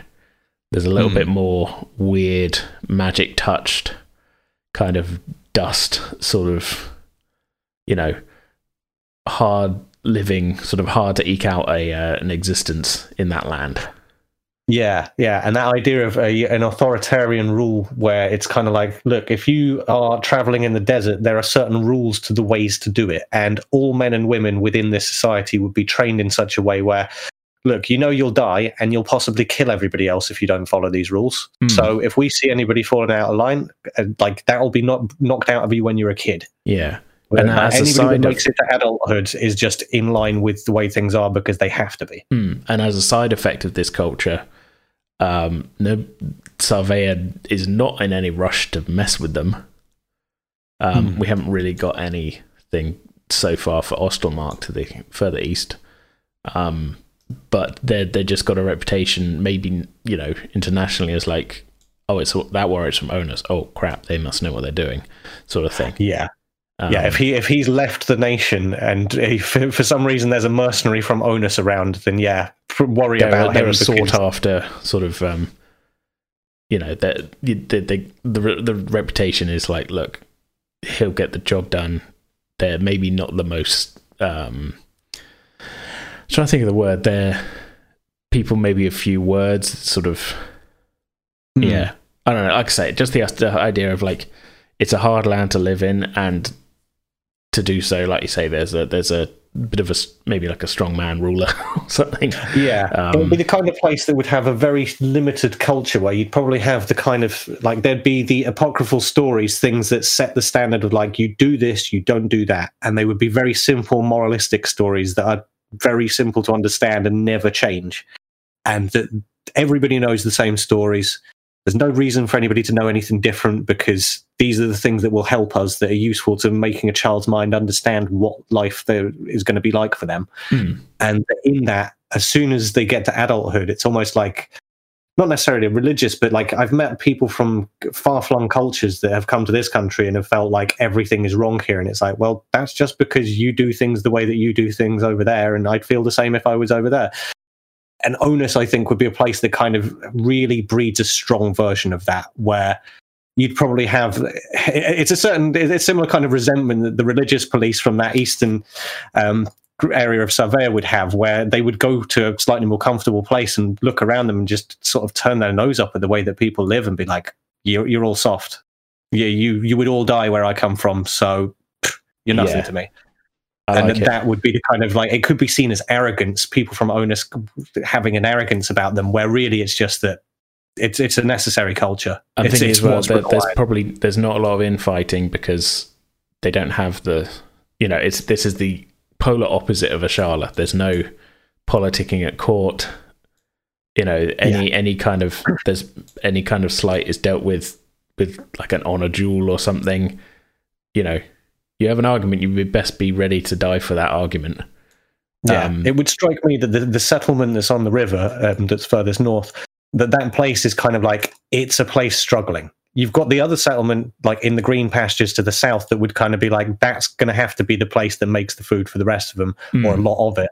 And this place to the north is going to be almost like a, a struggling, slowly dying location yeah. where everybody is eking out a hard life and there is that sense of like look we can't change and they're ignoring the fact that the world around them is no longer allowing them to kind of do things the way they did perhaps and that that's going to lead to an explosion of anger and upset and that mm. perhaps at some point onus is like soldier their, their entire populace could decide look we're going to need to take another nation and the southern region of Ostelmark or maybe Sarvea at that point could become a target for them in terms of just like our land is dying. It's not our fault. We've tried our hardest. And now, because of our hardships, we're strong enough to take on everybody around us. So mm.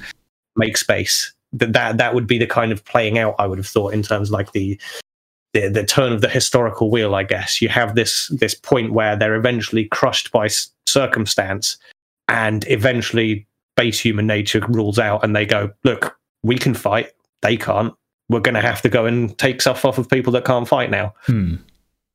I haven't actually uh, really decided uh, with those two islands just south of Onus. I think I'm actually in the map going to end up moving them out a little bit further into the bay. Um, because hmm. I'm not sure if they should be part of Onus or whether I might move the, the left hand of the larger ones a little bit further east, uh, further west, sorry, to be maybe and sort of slightly southwest to be more kind of part of Scythia, if that makes sense.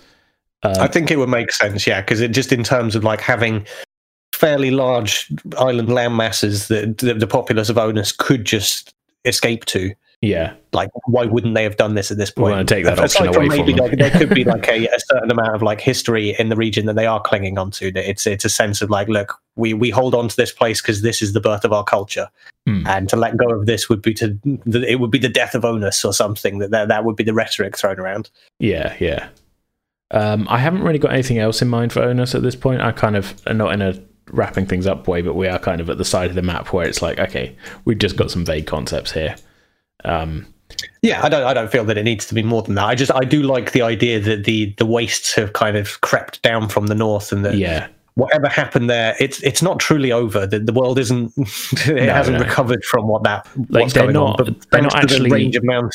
they're uh, not actually in the wastes, but the the northern half of the country, it's like I've been reading a Chernobyl book recently, but it's it's kind of like the the sort of uh, magical corruption and stuff has blown south, if that makes sense. hmm. So they're not It's in the zone, they're not in the exclusion zone, but they're right next to it, and the, the prevailing winds are poisoning their land, sort of thing. Have you ever played um, the Stalker video games? I haven't. They're not actually. Yeah, I know they're sort of set in Chernobyl. They're actually based on a book that came out way before Yes. Chernobyl happened, though. Uh, Roadside Picnic. Yeah, Um, yeah, no, I, I- I've I've done a bit of reading on all of that stuff, and Stalker in particular is one where the, the setting for it and that notion of like I, I- like the idea of magical anomalies Hmm. along those lines, where it would be Well, that's you walk into this area and guess what, time has slowed way down, and you didn't feel it as you walked in, but the second you stepped out of that field, you looked around and it was nighttime. Or if you walked into a room and you could feel every hair on your body burn off at once. Nothing but your hair, but now you're bald and you don't know why it's happened. well, that's a little bit of my. you walked Um, into a room where something was going on and you couldn't see what, what it was. that's Like, a little bit of my thought about what the wastes are kind of like. It's like this. I mean, we've talked about it before. It's this kind of like there's this sort of mutating kind of um, unpredictable kind of magical sort of infusion in the land which has killed off all the life and everything Hmm. from like a giant magical accident or something at some point or another has created the waste the, the land used to be you know as green as everywhere else and as but now it's this kind of like blasted sort of unpredictable shifting sort of landscape that uh, if you spend too long in it is going to change you yes. and um, yeah, it's sort of you never know really what's going to happen in there, which is why you know, and there, there's these sort of mutated creatures. There's stuff that you've never seen before, and there's the reason why that uh, during the demon war, the archdemon made his um, kind of headquarters. That's not the right word, but you know, in Orikheim, in the center of it, Mhm. um, because I don't know something. Uh, something about his demonic nature made him immune to the mutating effects, sort of thing. And that, but just this idea of like, okay, so this is this is not a great place. This is nobody wants. To, nobody should live here. You know. Yeah, it's kind of like a just a very chaotic location. Yeah. Again, I'm trying not to rip off the chaos wastes from uh, the uh, original uh, old Warhammer old world sort of thing, but it's uh, sort of like that to a degree. Like everything is, it's you know, it's there's infusion of unpredictable magic, wild, well, in D and D terms, wild magic throughout the whole hmm. area, and Onus being to the south of that, it's kind of is is bearing the brunt of that sort of thing. That that again would lead into that idea of like them having very strict rules of behavior and what have you. Where it's Oh, kind of yeah. like if if you're going to be traveling out northward, Don't drink the water the from here. You know. yeah, the further you go north, the more likely you are to run into something bizarre Mm. or that that would shatter the mind of an unprepared individual, and that these in these people of onus have had to steel themselves and. Perhaps there, there could even be to the point of like, if you're going to be traveling to these northern realms, there are mantras and things to repeat to yourself as you're traveling to remind yourself who you are and where you come from, so that you never fall to the influences of the place. That that kind of stuff. Yeah, yeah, I like that. I like that. Um, let's move on to Ostelmark. Um, I have no idea of this at all, other than maybe it's, it's literally like an Eastern Valana. Um, Yeah, in terms of like, I've got no settlements on the map other than one dot I accidentally put on there. Um, and uh, yeah, I th- th- this is one maybe to come back to when I have a larger map. I think. I think this might be a fun one in terms of um, you could have a juxtaposition to onus to some extent where they aren't as hard line. Perhaps because more of the landmass is still all right. The and perhaps you could have like the capital of that location far to the south, away from where the, the degradation of the land is occurring. And there's a complacency perhaps in Ostelmark. There, there's a sense of oh yeah, the nature changes. The, the, the sand's coming in from the north, but it'll stop eventually. We'll be all right. Well, the here. thing as well with Ostelmark is that uh, I've kind of I've had to I've had to crop my map to hit the file size limit for World Anvil. Um, and even the full map wasn't the full size of what I had. I've actually got a separate smaller map showing more like of global geography. Um, mm-hmm. Ostelmark is actually quite a large country, most of which is green. And yeah, so that would play into that. it goes quite a way further to the east, and then it also has the eastern coast of the continent on it, if that makes sense. Yeah, um, it would strike me that perhaps they're the kind of nation. If they're like a bit like Valana, then it's kind of like I don't know, fairly typical kind of agrarian lifestyle. Yeah, I know Perhaps it's a bit of a cop out because we've already got that, but I mean, no, but I, I, think that these things you can only have so many varieties, and it has to it has to make sense next to each other, and the, the land itself has to kind of tell the story of what's possible there. And I do think that you could have it where you, that complacency, that comfortability comes from like, yeah, we're all still feeding each other. Like we didn't lose major settlements yeah, to the north. They've got enough space to the east to still have the comfortable life, whereas Onus is kind of penned in between them and Sarvea and is still getting the the runoff from the waste. Whereas Ostelmark, okay, they, have got enough room that they can just all but abandon that bit on their western frontier that is starting to feel the wastes because they got plenty of room. They got you know I would think in terms of the the politicking and what have you between Onus and Ostelmark, you would have it where because Ostelmark is almost lackadaisical to some extent from uh, Onus's perspective, that would create tension. That Ostelmark would perhaps hold out a hand of friendship and say, "Hey, we'll we'll give you food where you can come and live on our land if you like." And the people of Onus would be like, "You should be trying to fight back the wastes encroaching on your land." You guys aren't doing enough. You're not helping us. We're fighting a hard fight over here. Mm. We're trying to do what we can, and you guys are just sitting back letting it happen. And that that could be a point of contention that eventually, as we were saying with Onus, where given time for it to get bad enough for them for them to eventually have to cede and give up on their land, yeah. perhaps Ostelmark at that point would become the location they set sights on because they go, well, historically, we don't feel like they did anything yeah, when this started. They, they wasted so, this land that they had, so now we will take it. Yeah. Sort of thing. Yeah, yeah I like well, that. That's where my mind's going on that. Again, yeah. Again, I think Ostelmark, uh, eventually I'll figure out a way of getting a larger, even if it's a case of doing a second map that is, you can't zoom in quite as far.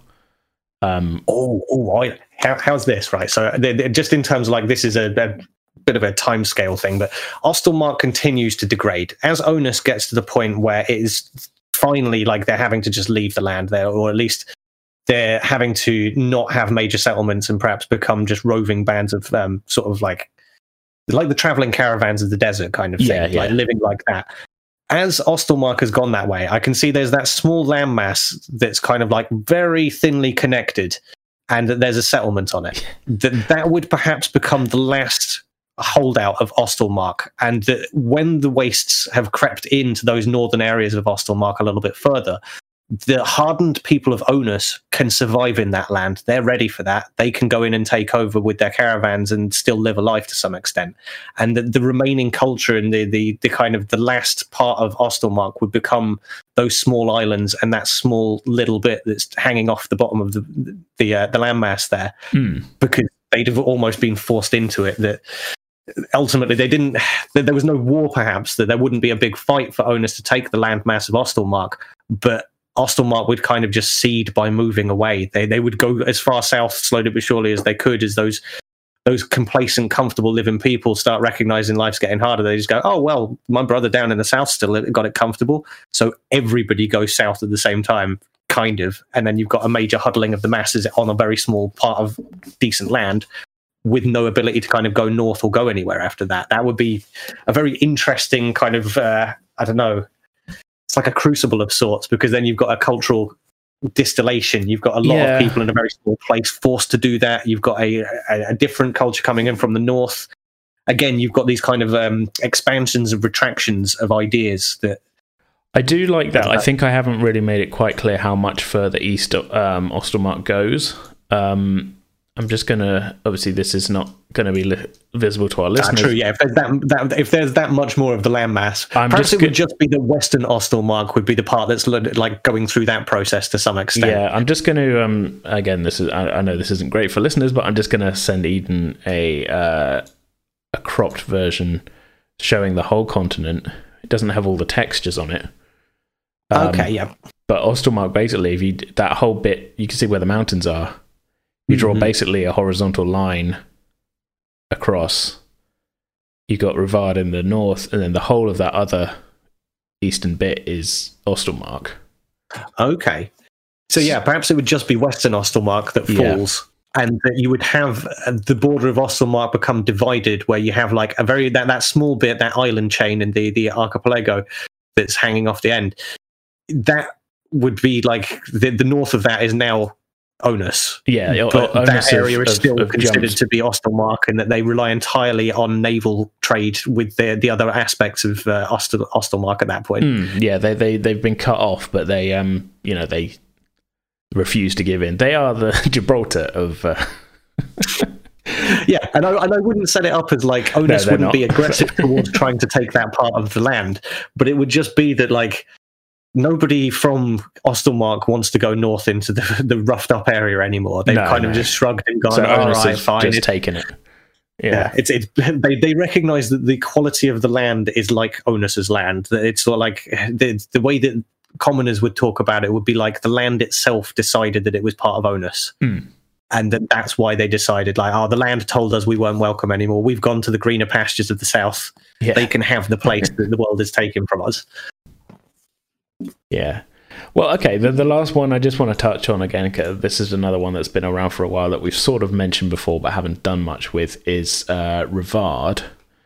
Um, again, it's not shown on this map because I can't go that far east because of the file size limit, but this is another one where it's only the. Um, it is only this western section that's desert because again it's kind of the spilling over of the wastes and this i had in mind in general that uh, let me just find the page because I had started writing one. Um, the kind of vibe of it is more of a kind of um, rather than it being a uh, what's the word kind of kingdom or theocracy. It was more like a kind of merchant republic sort of thing where it's it's sort of you know there's a lot of kind of free trading and that and a lot of kind of mercenary forces rather than a standing army and that and it's just kind of it takes up a lot of room it's they've Mhm. they've managed to take a lot of a lot of land and that and they um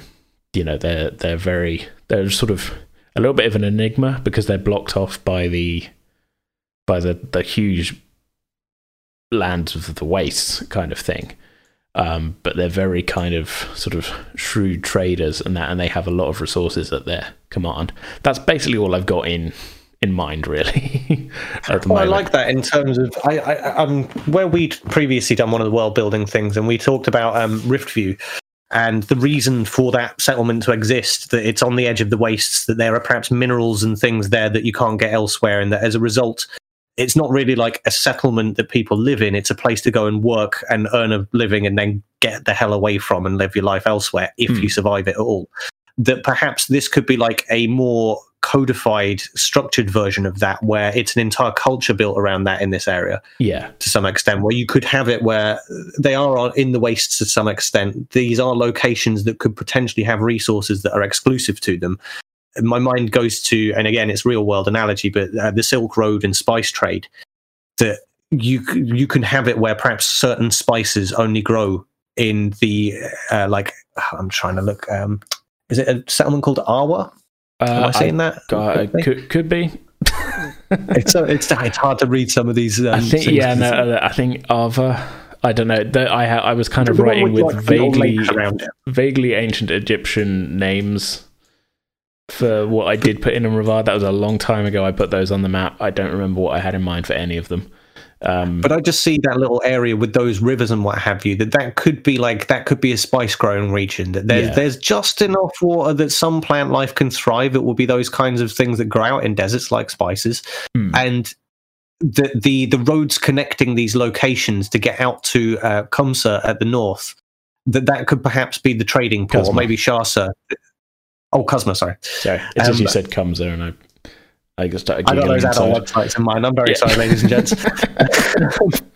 or Shasa, either either and whichever one would have the, uh, or perhaps even both, that they could be operating as major trading hubs. That the the inland areas are kind of like not necessarily slave run places, although potentially given the hardship of life there.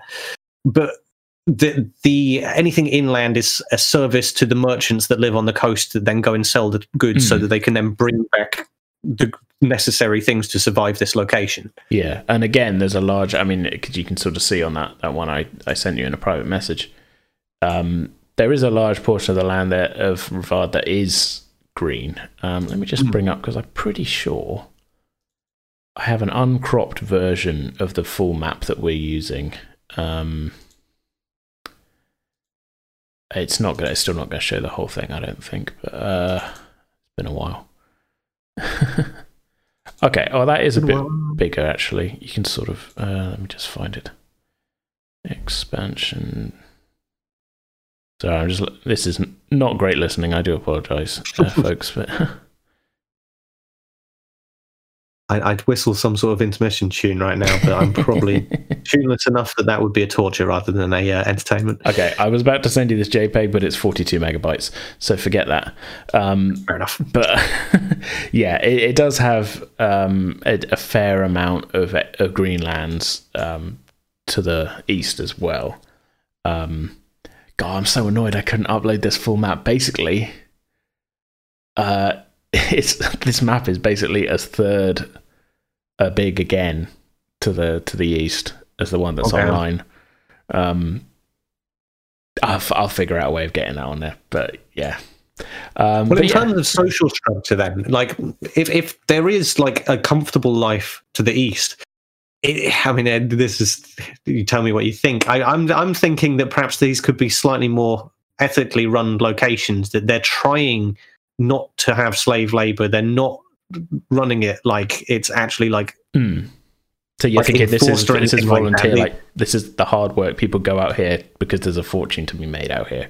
yeah. It's almost like this is literally the wild west of Ravad. Yeah, that you, you you go out there to make your money um, mining or or whatever, uh, raising spices if you've got the specialization or whatever. But that you make your money and perhaps you become part of a, a strong enough merchant or whatever that you make your life there. But that a majority of people would be again the same as that settlement back in Valana. That you would come and go. That this is uh, not a place to live, but a place to earn effectively. That there's resource here and little else yes, definitely. at least at least in this part that we can see on the map right now. Um, yeah, yeah, no, that, I like that idea. And maybe like as a result of the the sort of the trading, the the little bit of trading, you know, because like I say, they've got quite a lot of leverage. They've got a lot of resources that they control.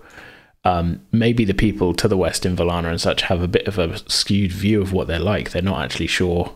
Like they think they're sort of a hard living, hard, you know, hard bargaining sort of people. But then to the east, there is like a lot of there's a lot of sort Yeah. of comfortable living and stuff. but it's they're the a kind bit, of thing where like you you wouldn't need to like if you were living in the comfortable part of Ravad or even Ostelmark looking at the map now because as you said there's a lar- large amount of land mass to the east.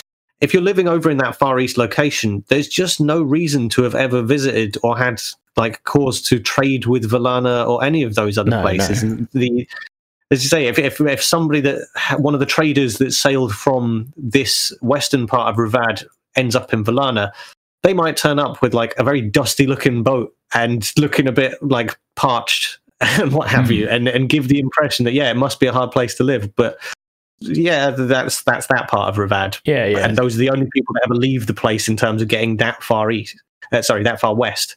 So yeah, it would give a weird weird interpretation of things. Yeah, yeah. I think there's a lot to expand on that. I think maybe at a later date because we are uh, we've been going for an hour and forty on this. So yeah, But it's, it's Um, come easy. I've enjoyed it. yeah, this is good. I think I think we've we we will, we will call it there. I think on on that for this. Um, that is because we've got a lot of, a lot to work on there. I think we we um in. in at the very least, I've got to come up with a new name for the Kingdom of Ephalia. Um, so there's that to be done. Um, but yeah, I think I feel like uh, one uh, countries in there as big as Ostermark and Ravad, we may never get there with the actual D and D, but I feel like they're big enough that we can basically probably dedicate a whole world building episode to them at some point in the future if we ever get around to that. Um, but Absolutely. yeah, yeah. So um, normally on these world building ones, I say pitch me something, but we've done quite a lot of pitching today. Yeah, I no, think. yeah. My brain just went into spasm for a second. It's like, oh, you're going to take the reins off and now be like, go world, anything you want. It's like, oh, I've been using this map to inform just about everything Yeah, that I've no. thought so far. Like, Don't, I- don't I worry like about use like- that with this one. I I think like we'll. Uh, yeah.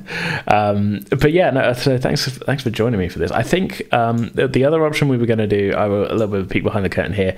Um, it it is currently the World Anvil uh, summer um, summer camp event. And last year we did a couple of uh, summer camp uh, world building episodes. I think we are maybe going to probably do one of them in a couple of weeks' time. Um, because it'd be good to get back and take a look at some of those prompts because we had fun doing that last time. Uh, I know uh, on date of recording this, there are there are a few of them up already on World Anvil, um, but we, we really wanted to just because I've been kind of for a while kind of itching to take a look at these new countries and stuff. So I think we're going to save those for next time. Um, but yeah, so that that's kind of the plan. I, I, I think oh I did kind of put it out on Twitter. I don't think I did it on Facebook. Um, I definitely did it on our Discord server. Announced that we're going to be uh, having a little bit of a slightly longer break in between our story episodes at the moment. Um, we've as listeners will know, uh, recently been sort of putting out some kind of shorter, kind of uh, I don't mind saying it, sort of hastily put together, sort of one shot, um, small stories and um, sort of short storyline kind of things, with the UK tentatively relaxing um, for for good or worse, relaxing um, some social distancing measures. Hopefully, we're going to be able to crack on and record our next uh, D&D story fairly soon, which is what we were kind of gearing up to just before they went, nope, nobody can visit each other. um, so uh, I've, uh, we've kind of made the decision to sort of put off kind of scrambling to put um, put out sort of one shots and things. Um, but uh, for now, we're going to keep doing these bonus episodes. They are uh, they're a lot of fun. I enjoy doing them. I hope uh, hope you enjoy doing them too, Eden.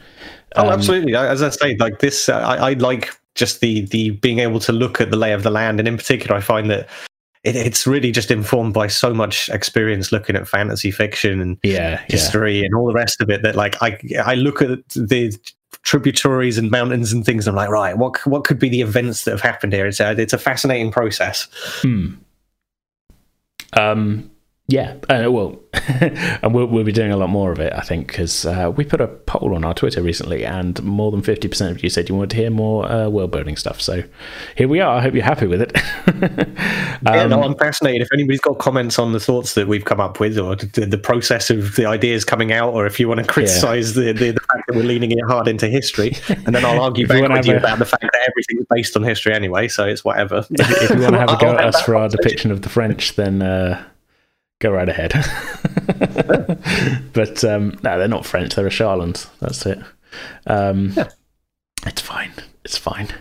Um, but yeah, anyway, so uh, I think we're going to be back probably. Uh, I think if we stick to our usual two weeks in between episodes, two weeks in between bonus episodes thing, um, we should be back in two weeks with another bonus episode for you. So I think probably end up being another um, world building one. We'll take a look at that um, World Anvil Summer Camp, some of the uh, the prompts on there. But um, yeah, thanks for thanks for tuning in, everybody. Um, anything else to add, Eden? Before I run through all the uh, the usual. Check us out on Facebook and Twitter stuff, or Um, well, I'm I'm not really doing anything particular at the moment. I've I've not been writing video game reviews for a little while, so I've been a lazy bugger on that front. Can't promote anything. Um, I suppose, in broad strokes, if you're feeling bored on a Sunday afternoon at 6 p.m. GMT, um, come onto the Pretending with Dice Discord server, and you'll see links to a thing called Jackbox, which I will be running. Uh, Jackbox games, bunch of silly party games that you can play on your phone and you can literally play along with us. Like we sit on Discord and chat on a Sunday evening from 6 p.m. so yeah, if you're bored and you feel like jumping in and having a chat with us, feel free. It's We'll- a lot we'll of fun. It's a lot of fun. Yeah. Um, Yeah, silly, silly party game type stuff, making up jokes, drawing silly pictures for t-shirts, and then coming up with slogans for the t-shirts. You can play along on your phone, and all you need is a browser to watch the stuff. So yeah, anybody can join in. You're all welcome, as Yeah. long as you're not going to be a, a bumhead or anything like that. But I don't think we've got bumheads in the audience, No, so. they're, they're good people. Um, so yeah, I mean, you, already mentioned it. You can come and join us on our Discord server. The link to that is in our Twitter bio. Um, you can also, which is, I'm I'm bad at hosting things. Uh, it's in our Twitter bio, and our Twitter account and our Facebook account are both at Pretend with Dice, because pretending with dice was too long. So uh, yeah, come come find us on there, and um, yes, stay tuned for more very soon. Uh, two weeks time should be for the next world building episode. Um, so yeah, thanks for thanks for tuning in, everybody. Uh, we'll see you hopefully very shortly. Bye bye.